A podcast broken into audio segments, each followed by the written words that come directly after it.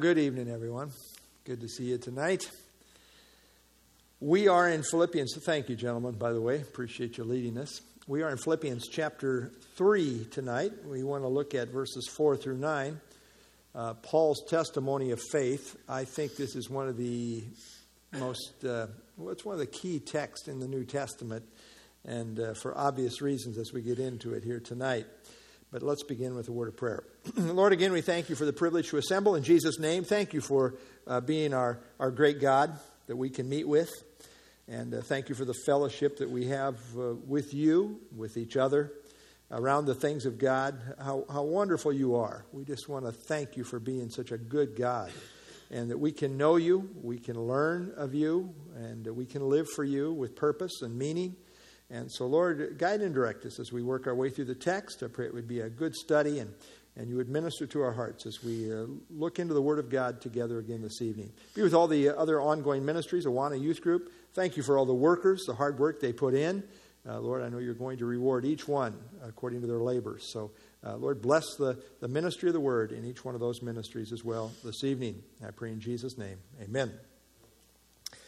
All right. Well, we are in uh, Philippians, and we note we have worked our way down to chapter 3, Rejoicing in Christ, our goal. And uh, as we think about uh, the book of Philippians, there's a tremendous emphasis on unity, uh, and along with that comes an emphasis on humility. And then, of course, the theme is joy.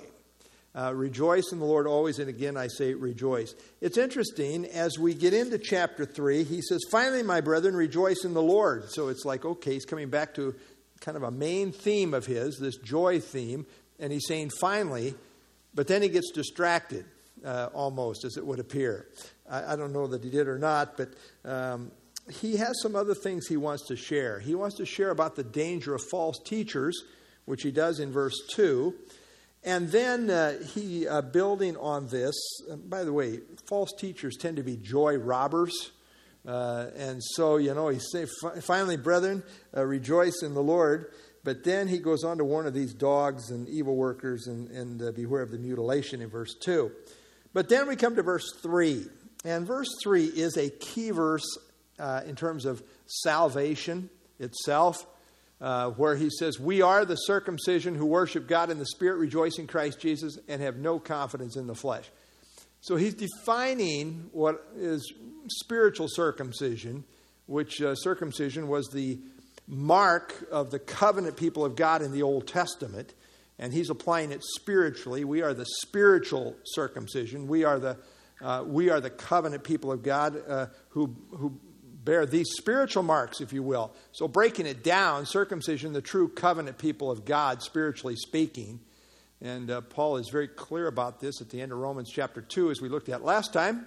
But then, uh, who, what marks the, the true covenant people of God? Well, it's really a spiritual, spiritual realities. And he breaks it out in three ways. They worship God in spirit, true heart servants, true worshipers of God. Uh, they are those who rejoice in Christ Jesus. Rejoice means to literally glory in or boast in Christ Jesus as our all sufficient Savior for salvation.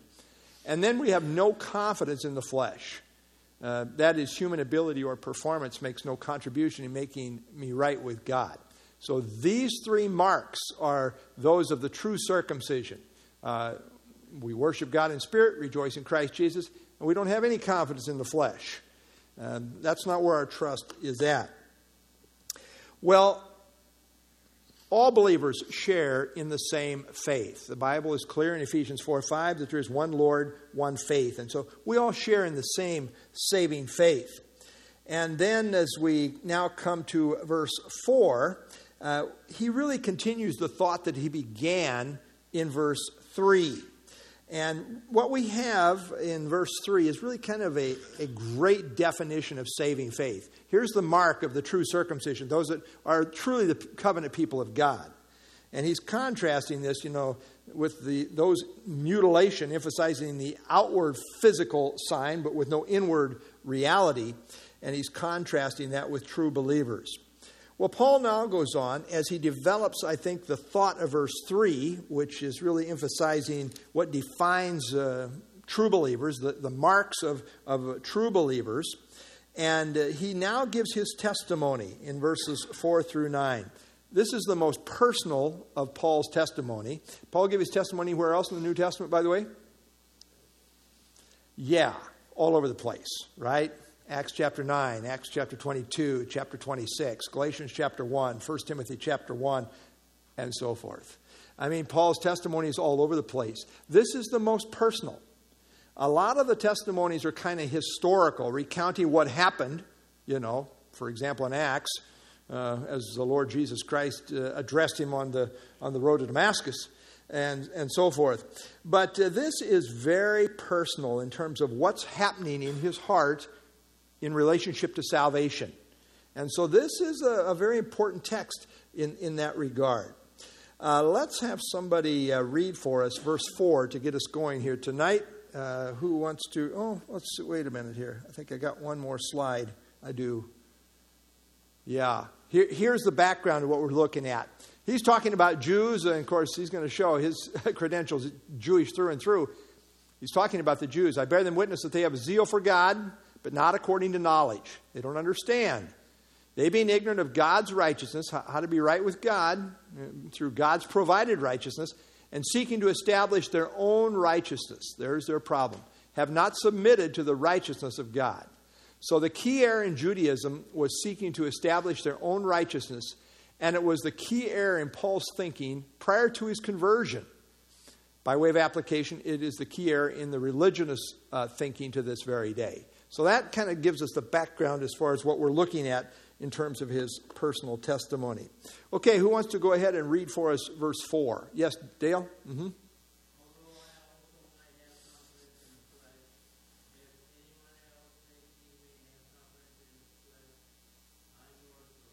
Okay, he's pretty confident, isn't he? If somebody else can say, hey, I have confidence in my flesh in terms of what I'm doing will help me on to God, I've got as many credentials as anybody else, is really what he is saying.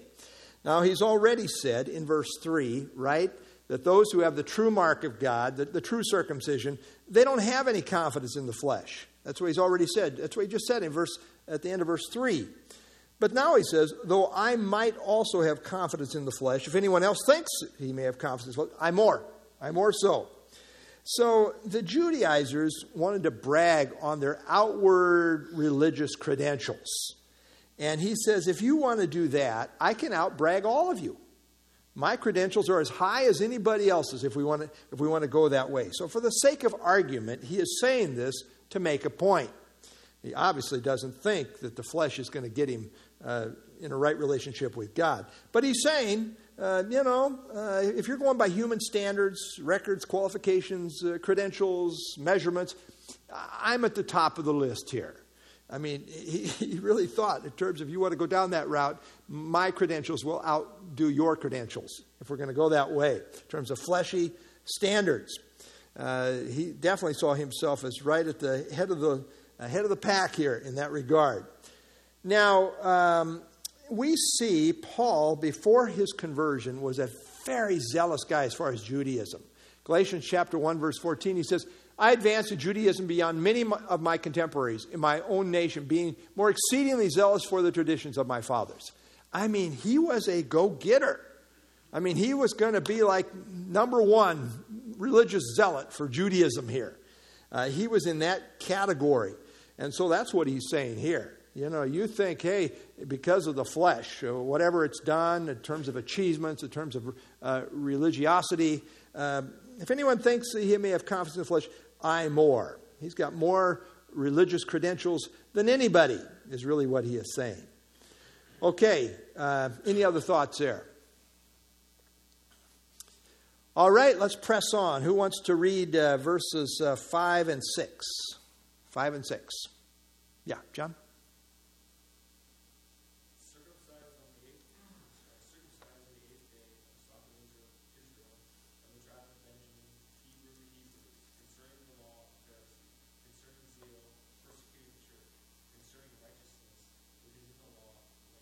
Okay, so he gives us his credentials. He gives seven of them here, seven credentials.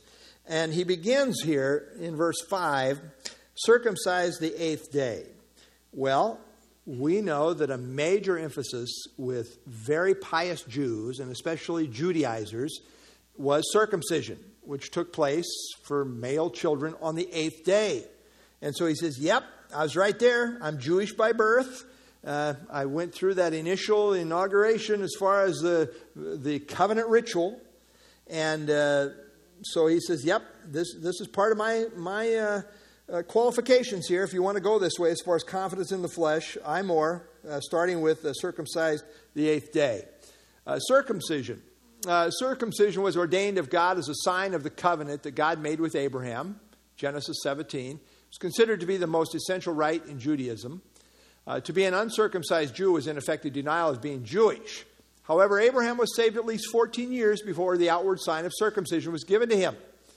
Abraham was saved by faith alone, which Paul develops clearly in Romans chapter 4, of which circumcision was merely the outward sign. However, as time went along, the Jews began to emphasize just the outward ritual and neglected the inward reality of faith. What they ended up with was a mere religious ritual with no real heart, no real faith relationship with God.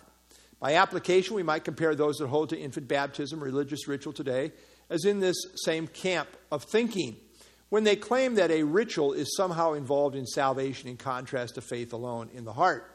Uh, the same essential error is, is in view. So that's what he's really battling here in terms of the uh, Judaizers. But he says, okay, you want to talk about credentials of the flesh? Yep, I was circumcised the eighth day. Number two, of the stock of Israel. He wasn't merely a, a proselyte, he wasn't merely a convert to Judaism. He is of the stock of Israel. He, he's a blood Jew. Uh, he has a relationship going way back to the patriarchs. So that's what he's saying here of the stock of Israel. I'm a full blooded Jew. I'm not merely just a proselyte. Nope, this is, my, this is my heritage. I'm of the stock of Israel. And then of the tribe of Benjamin. Of the tribe of Benjamin. It was a prestigious tribe. Um, Benjamin was the youngest and the favored son of Jacob. Uh, where did the first king Saul come from? Well, from the tribe of Benjamin. And as you go along in history, where was uh, the capital city, Jerusalem, and the temple located? What was in the confines of the tribe of Benjamin, which kind of blended with Judah as we go along there. Uh, and really, the two tribes that stayed with David after the line of David, after the uh, kingdom was divided uh, was Benjamin and Judah. So there's a lot of uh, prestige related to uh, the tribe of Benjamin. He says, I was of the, I'm of that prestigious tribe here. And then he says, a Hebrew of the Hebrews. In other words, Paul is saying, uh, when it comes to Hebrews, I'm all Hebrew. That's what he's saying. He said, in terms of my, my language, the culture, the customs, my heritage, I'm as Hebrew as it gets. A Hebrew of the Hebrews. That's my whole cultural background. Uh, and in contrast to a Hebrew of the Hebrews, what other kind of Hebrews might you have? Yes. And, and Hellenistic Jews, they were those who wanted to kind of combine the Greek culture uh, the Roman culture with Judaism. So they were kind of like seen as the, the Hellenized Jews, you know, the compromised ones. They weren't the pure, they weren't really keeping the pure faith like the Hebrews ought to do. He said, Nope, no, I'm a Hebrew. I'm a Hebrew through and through. I didn't take on that Hellenized flavor here. Nope, I'm a Hebrew of the Hebrews. And then he says, uh, concerning the law, a Pharisee. The word Pharisee means a separated, separated one uh, separated ones. Uh, they, they were the most conservative uh, sect of the, of the Jewish, uh, of the Jews. It was only about 6,000 of them during the time of Christ, but they had a tremendous influence, tremendous impact in terms of the society. Uh, the Pharisees were the ones who took the law most serious. They were the strictest sect, as it says in the book of Acts. And so uh, he says, concerning the law, you know, and that's what the Pharisees were all about. We keep the law. We are a set apart people, and what sets us apart is we are fanatical about the law. He was a Pharisee. Concerning the law, a Pharisee. In contrast to the Pharisees, who were the, uh, the conservatives, the fundamentalists, if you will, in terms of the law, you had the liberals, and what, was they, what were they called? Yeah, the sad, the Sadducees, right? And that's why we say it was sad, you see, because they were the liberals anyway. The Sadducees and the Pharisees. But he was of the Pharisees concerning the law, of Pharisee. He wasn't a liberal. He wasn't a liberal. Nope. So we took it serious. I was of that group that takes it the most serious of anybody in our whole Jewish faith. So that's, uh, we're up to, uh, uh, f- through five things circumcised the eighth day, the stock of Israel, the tribe of Benjamin, Hebrew of Hebrews, concerning the law of Pharisee. And then number, uh, verse six, uh, and number six, concerning zeal persecuting the church. Now, is that a good thing in terms of qualification? Well, not from the church's perspective, right? But if you're bringing forth Jewish credentials, hey, this, I mean, you were a champion for the Jewish faith. You, you got this, this rival heretical sect that's trying to get some traction here, and the Jews say, we need to stamp that out. That's false religion. It's going a different direction. We don't want to go that way. Well, he was very zealous about this, persecuting. He tried to destroy the church. Just by way of an overview here, Paul was involved in the martyrdom of the first martyr of the church. I mean, he was there uh, in scattering the Christians and imprisoning them, persecuting this way to the death, as it says in Acts 22. I mean, that's pretty intense. Christians were terrified of him, so much so that after his conversion, they were very skeptical of it being real. Uh, his zeal and sincerity could not be questioned, but he, uh, he was sincerely wrong. I mean, before his conversion, as far as his zeal for Judaism and the, and the Jewish faith, boy, he was very zealous, as seen in his, his uh, efforts to try to stamp out Christianity, persecuting the church.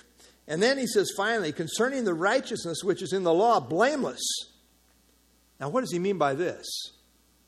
Is anybody uh, concerning the righteousness which is in the law blameless?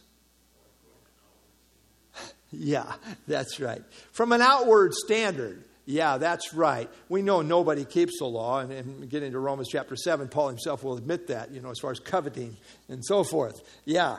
But, uh, yeah, as far, he was, he's saying, I was a model Jew. You really didn't have anything on me and say, well, you know, Paul is consistently breaking the law here, breaking. No, no, no. He said, outwardly, I was keeping the law. Uh, very consistently concerning the righteousness which is in the law, blameless. So outward conformity to this legalistic lawish system, boy, you really couldn't have didn't find anything on him. Very, very consistent.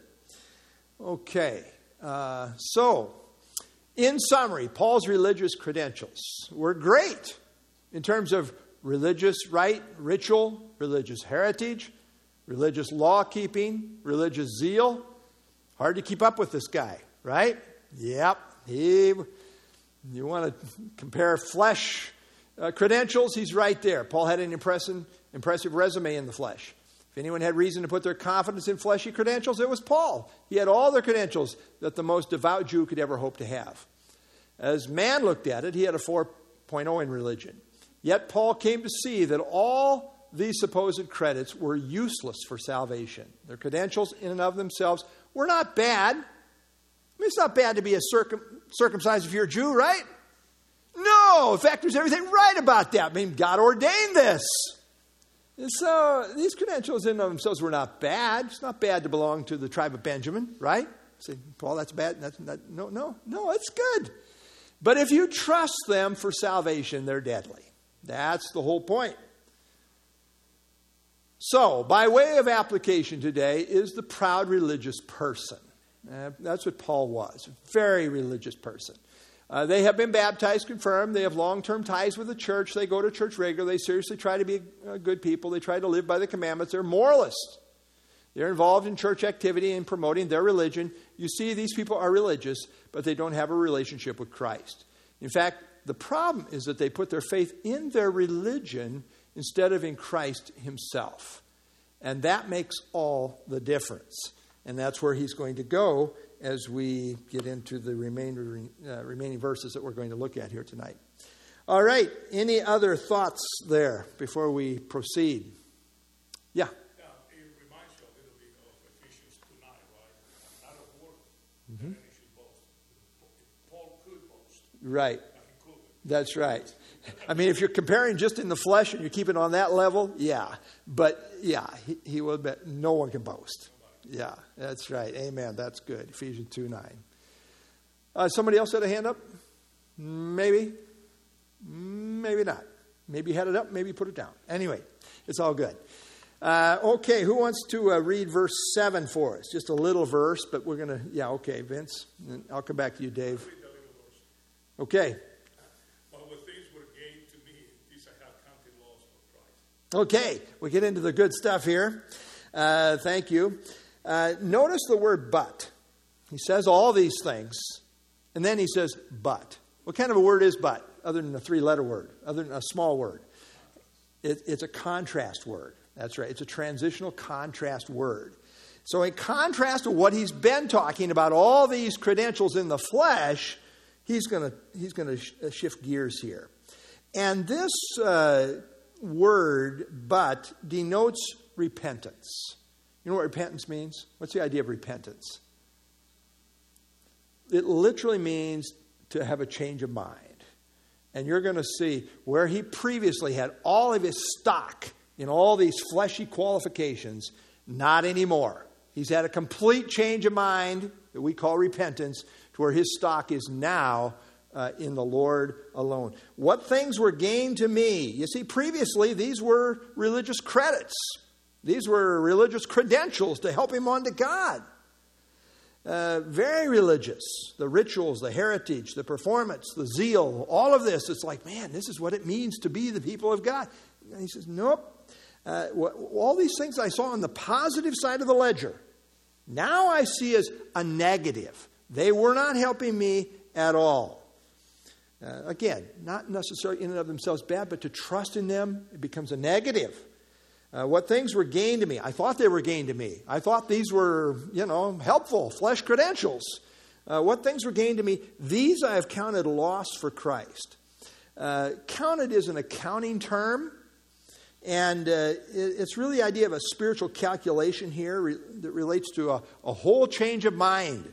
Before I thought it was gain, thought this was in the plus category. Not anymore. Uh, now I count them all in the negative category. They're, they're not doing a thing for me to help me on to God. And really, we have the idea of choice here in this word counted. I have counted. I came to the point where I, I count all my religious credentials as nothing. And now, Christ as everything. And so, this really, I think, is the essence of a saving faith commitment. Uh, before we think in terms of what we're doing to help us on to God. And now we realize, no, it's nothing. All of that I count as loss uh, for Christ. In order to have Christ, I got to say, this other stuff doesn't help me at all. I got to put my trust in Christ alone. And that's where He has come. The great exchange.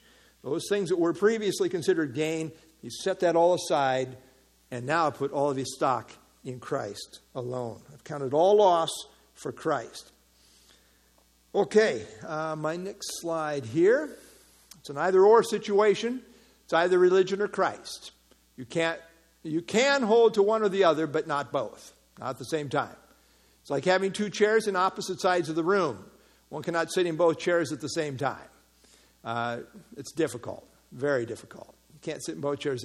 It's either one or the other. In the case of saving faith, we remove ourselves from the chair of religious works and self effort and rest in the chair of the Lord Jesus Christ and his finished work.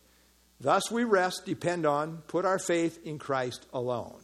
And that's really the exchange that he's talking about here in verse 7, which is such a great verse on salvation. What things were gained to me, all his religious credentials, I counted it all loss it's not doing a thing for me. I counted all loss for Christ. Gave it all up, great exchange, put my stock, my faith in Christ. All right, any other thoughts there? Yeah, Bill? So would, would a religionist, their basic issue be idolatry? Mm-hmm. I would say so. Anything that you put in the place of God uh, is, is really an idol. So, yep, that's one way to describe it. I think so. And it can be pretty subtle sometimes, you know, like even good things. Um, yep. That's good. Yeah.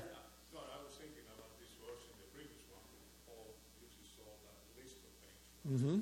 What would be a, a, a contemporary equivalent of that? You know, yeah. I thought something, for example, you know, you know, I was baptized yeah. when I was a baby. I mm-hmm. went to catechism. Right. To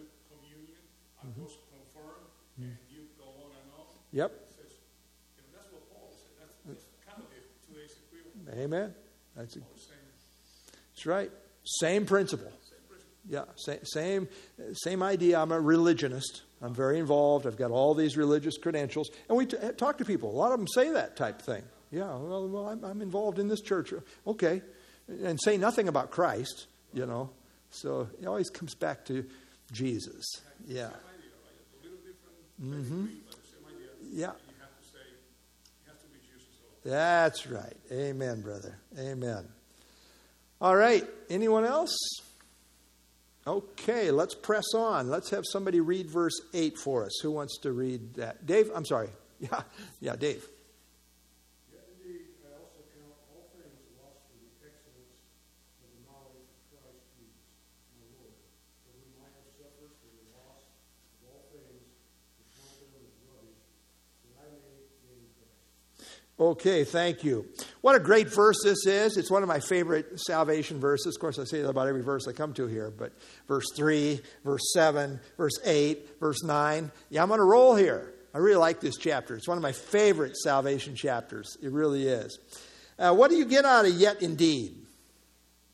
Well, whatever you get out of yet indeed, I don't think uh, you have gotten out of it what you need to get out of it. And I'll tell you why. Uh, note this. Yet indeed, this phrase is actually a translation of five little Greek words. These, alamen, oun, ge, kai, uh, called particles. This is a translation of five little Greek words. Paul strings them together to show the intensity of his conviction in this. A literal translation would be, but indeed, therefore, at least even. that doesn't make any sense, though, right? That's not a very good translation as far as understanding. But you understand, that doesn't make any sense in English. But it does bring across an overwhelmingly strong emphasis of contrast that Paul is making. It emphasizes the passion that Paul is expressing. He speaks with very strong feeling here. That's what I want you to see. So when we read, yet indeed, Mary, yet indeed, this is intense. In the Greek, it's very clear. Yet indeed, I also count all things loss for the excellence of the knowledge of Christ Jesus, my Lord. So notice he uh, is strengthening this. Earlier, he's mentioned these seven things where he says, uh, You know, what, these things were all gain to me, I counted loss. But now he strengthens it. He makes it even more comprehensive. Uh, I also count all things. We can add to the ledger. We've got seven things. Let's keep adding to the ledger. I count all things loss for the excellence of the knowledge of Christ Jesus, my Lord. Uh, he mentions this uh, counting all things loss uh, really twice in this verse. He says, I, I count all things loss, and then a little later in the same verse here, he says, I have suffered the loss of all things. So he's talking about uh, these, uh, this emphasis here in terms of uh, losing all things. Uh, no confidence whatsoever in the flesh. Uh, whatever the flesh can contribute. I don't have confidence in any of it at all. I count all things lost. And again, the great exchange for the excellence of the knowledge of Christ Jesus my Lord. Again, this word excellence is an excellent word. Uh, excellence of the knowledge. This is a Hebrew way of saying the excellent knowledge or the surpassing value of knowing. I think New American Standard says that, right? Is that, somebody got the New American Standard? Or the far superior value of knowing Christ. Nothing can compare to how precious this knowledge is to Paul. And uh, so, indeed, notice that word knowledge here. Uh, this, this surpassing value this, uh, of this knowledge. Uh, the knowledge. And, and the, this is the intense word for knowledge. It's not just intellectual knowledge, it's deep, personal, experiential knowledge, is the idea here. it's an intense word here. Um, two things as far as knowledge here. Uh, this knowledge of Christ involves two things. Yes, one must know the facts of the gospel, the truth of, of Christ, but one must know the Lord personally in their heart, which is what Paul is emphasizing here. And uh, you know, there's a tremendous emphasis uh, in the New Testament on the knowledge of the truth. You have to know something in order to get saved. People say, well, I just, I just go along, I just had a feeling. Uh, no, you, you have to know the truth of the gospel, and you respond to the truth. There's some knowledge involved that you respond to. Uh, note this emphasis. This is just a summary. I'd really love to take an hour and flesh it out with you, but a saving knowledge of the truth. God desires all people to be saved and to come to what? The knowledge of the truth, which is kind of shorthand for the gospel. Uh, this is what the gospel is all about the knowledge of the truth. Well, the knowledge of sin. Uh, the law brings us to that point, shows us uh, the knowledge of sin. The knowledge of Christ as Lord in 2 Corinthians uh, 4. Uh, that Paul ties with the gospel. The knowledge of Christ as Savior, which is what he's talking about here in context in 1 Timothy chapter 2. The knowledge of righteousness by believing. This is what the Jews were ignorant of. And then in Hebrews, the accountability for the knowledge of the truth. Uh, there is no more sacrifice for sins for those who, uh, if they re- reject the knowledge of the truth after they have received it, there's, there's nothing more uh, for them. So, a tremendous emphasis in the New Testament on the knowledge uh, of the Lord, the knowledge of the gospel. Uh, and so he says, I've counted everything loss. I put all my stock in this, in this knowledge uh, of Christ Jesus, my Lord. Of course, Christ means anointed one, corresponds to the Hebrew Messiah, uh, the promised one, this coming deliverer. Uh, knowledge, uh, and I've, I've, come to see it in the person of Jesus Christ. Christ Jesus, Jesus means Savior. Uh, my Lord. Now, Lord, of course, means God, Master.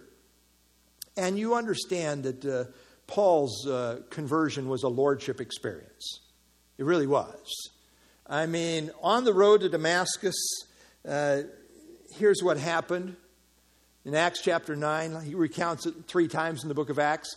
He fell to the ground, heard a, voice saying to him, Saul, Saul, why are you persecuting me? He said, Who are you, Lord? Then the Lord said, I'm Jesus, whom you're persecuting. It's hard for you to kick against the goats. So he, trembling and astonished, said, Lord, now he does so with knowledge, right? Well, he does so with knowledge because Jesus just said, I'm him. He says, Who are you, Lord? Whoever you are, I'm, I'm thinking you're in charge here. I'm on my face here. And he says, I'm Jesus. Trembling and astonished, he said, Lord, that's conversion. What do you want me to do? The Lord said to him, Rise, go into the city. Have told you what you must do. That's what I say. Uh, when he says, My Lord here, this is going back to his experience when he came to the knowledge the recognition, the understanding of who Jesus was as his Lord.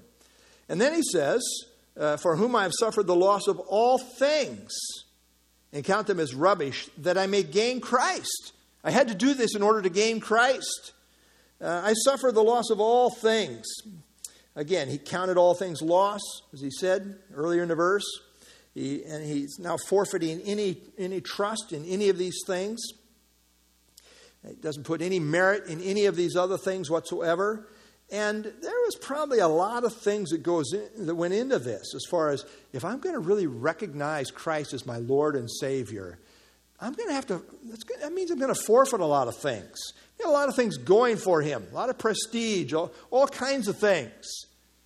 Uh, counting all loss means depending on Jesus alone as Savior, but for Paul it also meant recognizing Christ as personal Lord. Uh, this is what uh, this is uh, the most intimate passages on Paul's personal testimony.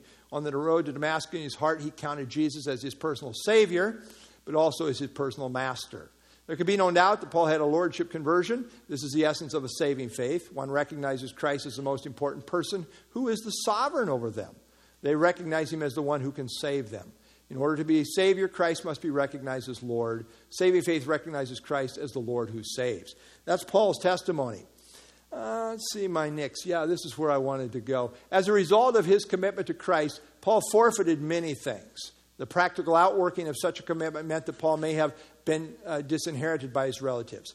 disowned by his former friends, persecuted by and counted as a traitor by his countrymen, forfeited the wealth he would have had by virtue of his position as a Pharisee, given up his reputation, respect, prestige in Israel, forfeited all the benefits uh, that his previous religion seemed to afford him. He says, You know what? Kiss it all goodbye. Uh, for whom? For whom? For, for this one that he now calls Lord, uh, I have suffered the loss of all things and count them as rubbish, uh, that I may gain Christ. This is interesting. He's kind of saying this is what's involved in a in, in conversion. This is involved in my conversion experience, that I may gain Christ. Uh, this word rubbish is an interesting word. Uh, this word was used in two ways. It was used to speak of excrement, manure, or, or dung. You know, I'm using the same, same meaning.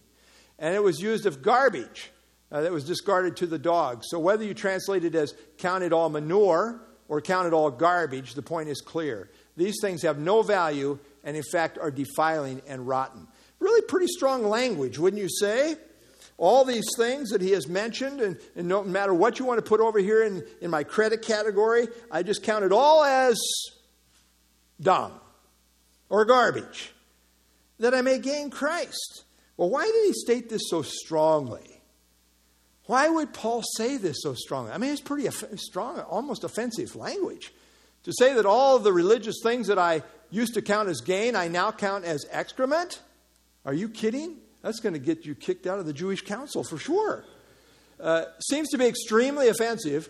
He is saying this about things that were even ordained of God, such as circumcision.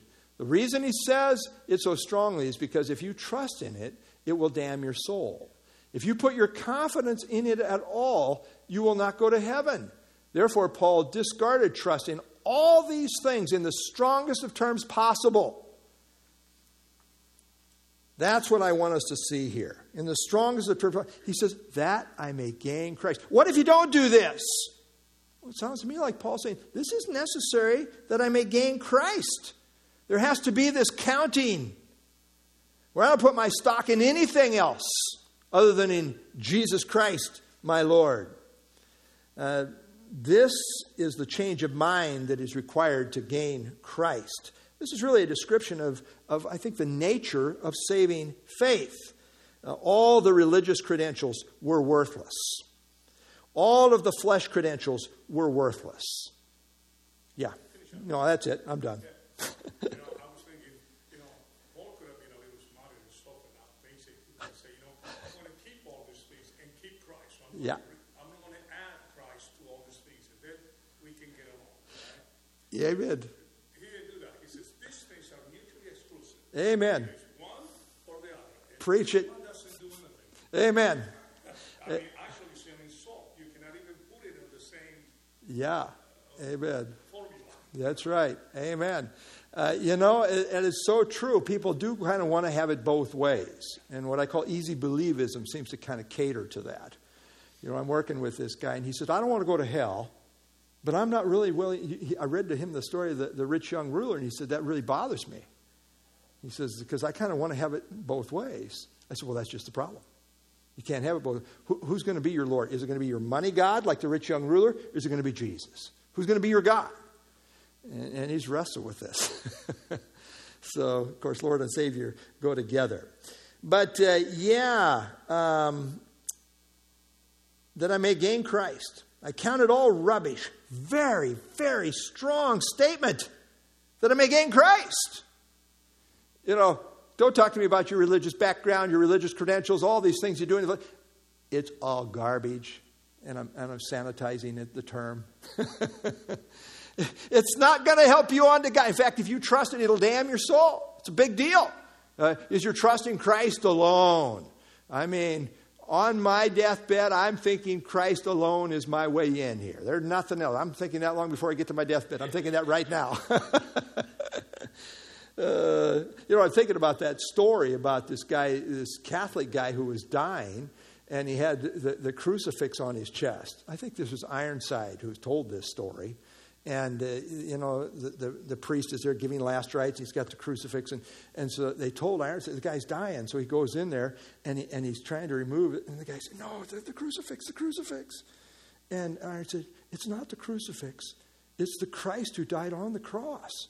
And so he shared the guy, and the guy finally says, Oh, it's not the crucifix, it's Christ. Yeah, that's it. You know, that's the point. It's all Christ. Give up all this other religiosity, whatever it is, that I may gain Christ. And if you're not willing to do that, you're not going to gain Christ. All right. I think I beat that to death, but I wanted to a little bit. Yes. I think that's the beauty and the miracle of salvation is that we're so proud to really be saved. You're going to have to change your whole life. Everyone, you're going to admit to everyone you know that everything you ever did was basically wrong, like the way you were thinking, what you were thought was important, the people you even spent time with. It's going to totally change your whole life. But God can miraculously do that and take a proud person like me and make me humble and just completely change everything that was important to me and know that that would be in a way like embarrassing or humiliating. But you, that's what you have to do is be humble, be saved. It's miraculous. Amen. Yeah, I think, amen, sister. That is so true. Uh, and humility is the, is the key there. And we got to humble ourselves at the foot of the cross here. And uh, that is very humbling. We kind of hold on to that human pride. Yeah, amen. Well said. All right, let's finish out verse 9. Who wants to read that for us? Anita? And we found in him, not having the righteousness of my own that comes from the law, but that which comes through faith in Christ, the righteousness from God that depends on faith.